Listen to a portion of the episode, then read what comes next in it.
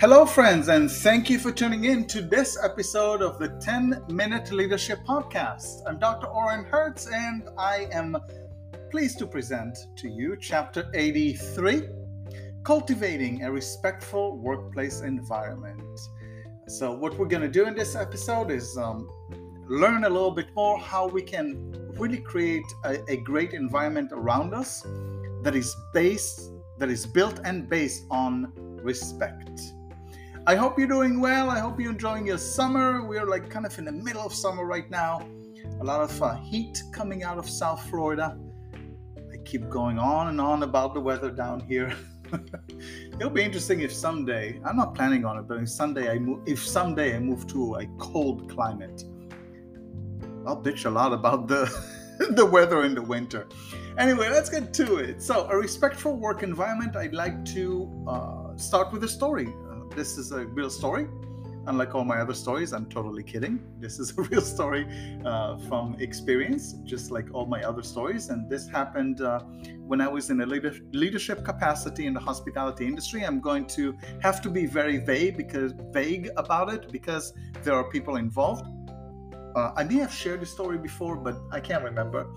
Um, so here's here's what happened, and here how my actions contributed to a respectful work environment. This has to do with a serious topic, which uh, was a sexual harassment case in the workplace where it came to my attention that a male employee was sexually well not well yeah it is considered sexual harassment but he was harassing a female employee by grinding against her in in the kitchen this was a restaurant setting uh, and so in the kitchen he always found found an opportunity to grind against her, uh, which is which made her feel uncomfortable. I think it would make anyone feel uncomfortable, uh, and so it, pardon me, it came to my attention, and I had to kind of squeeze it out of the uh, female employee, and I said.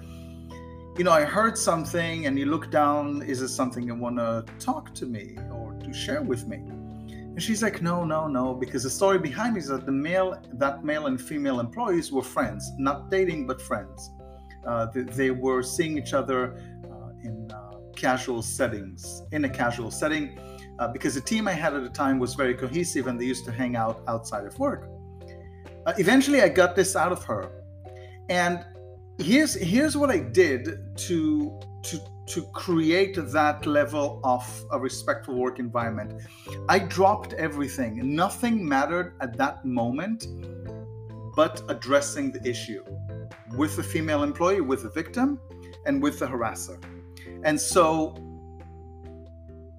the, the message I sent immediately, it's a subliminal message, to the employee and later on to the team because they found out later. I mean, things just kind of come out because people talk. Is that I made I, I made this a priority. The end of the story, unfortunately, after three times this happened, the same uh, occurrence, the male employee got fired. I took this very seriously, as you should, because this is how important it is for us, especially in a serious case like a sexual harassment.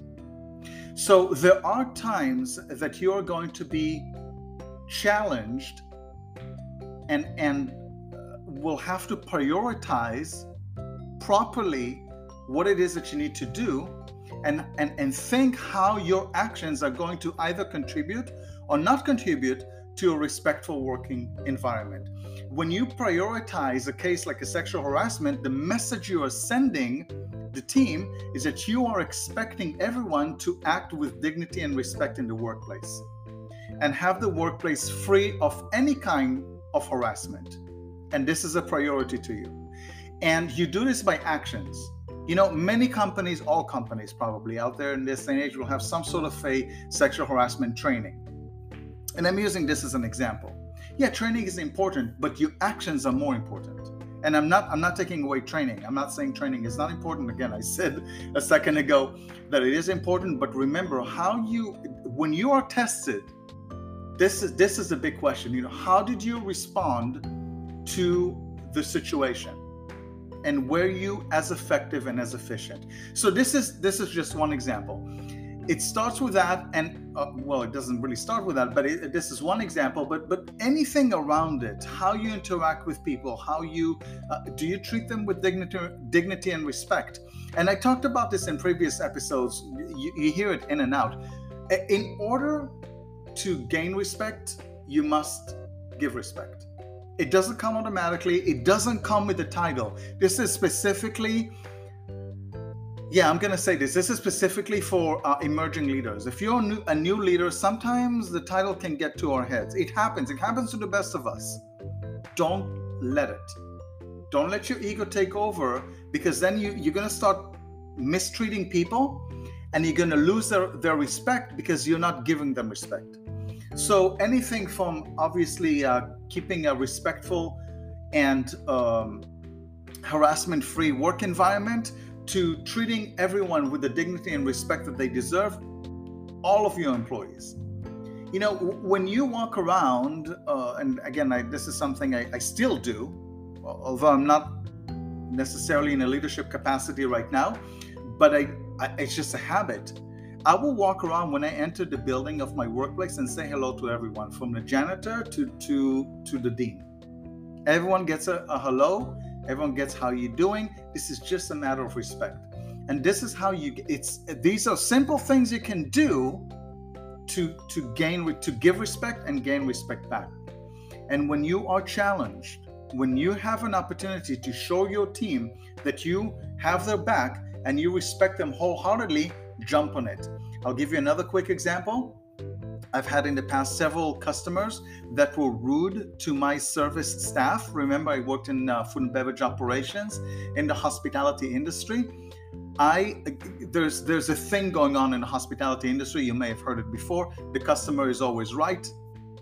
I'm here to challenge this. In fact, I'm going to say rubbish the customer is not always right. Because when the customer is rude, like really rude, for no good reason to your staff, they're not right. No one is giving them the right to be rude, like extremely rude to someone else. The fact that they're paying, they can take their money elsewhere if they're if they're super rude. I'm not talking about they had a bad day, just super rude or harassing uh, uh, uh, an employee. Customers do that sometimes. I had several cases where I had to turn customers away and did I lose uh, the business from that customer? Yeah. Am, am I regretting losing that money? No, I don't need your money. If, if you're acting like a fool in my operation, you can leave. Why? Because my staff is more important to me than the, the few dollars that you're going to spend here. It doesn't matter even how much money you're going to spend here. That by itself sends a really strong message to your staff that you have their back especially if your staff did the right thing. And as far as I can remember, probably 10 cases out of 10, the staff did the right thing. And so I had their back. And if they didn't do the, did not do the right thing, then it's a coachable moment. It's a teachable moment. It's a coachable moment. You know, sometimes people lose their temper. It happens. And so always have their back because when you have their back, they will have your back. And there was at least one example I can think of where I needed my staff's back in in the industry, and I got it. I got it. I didn't really get into trouble, but uh, there was a dispute between myself and another uh, a, a coworker, um, and when the, the the person in charge of both of us started asking questions, they immediately realized who is the who's in the right here, if you will. I'm, I'm just making a long story short. Things happen. You want to create that environment. When you have a respectful work environment, it goes a really long way. Because then people will come to work happy, motivated, want to be there, and will have your back as much as you will have theirs and identify those opportunities where you can you can treat other people with a great deal of respect why? Because they deserve it.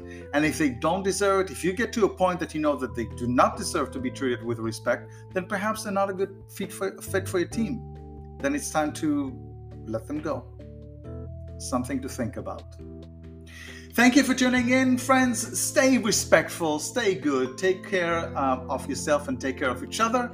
And I look forward to our episode next week.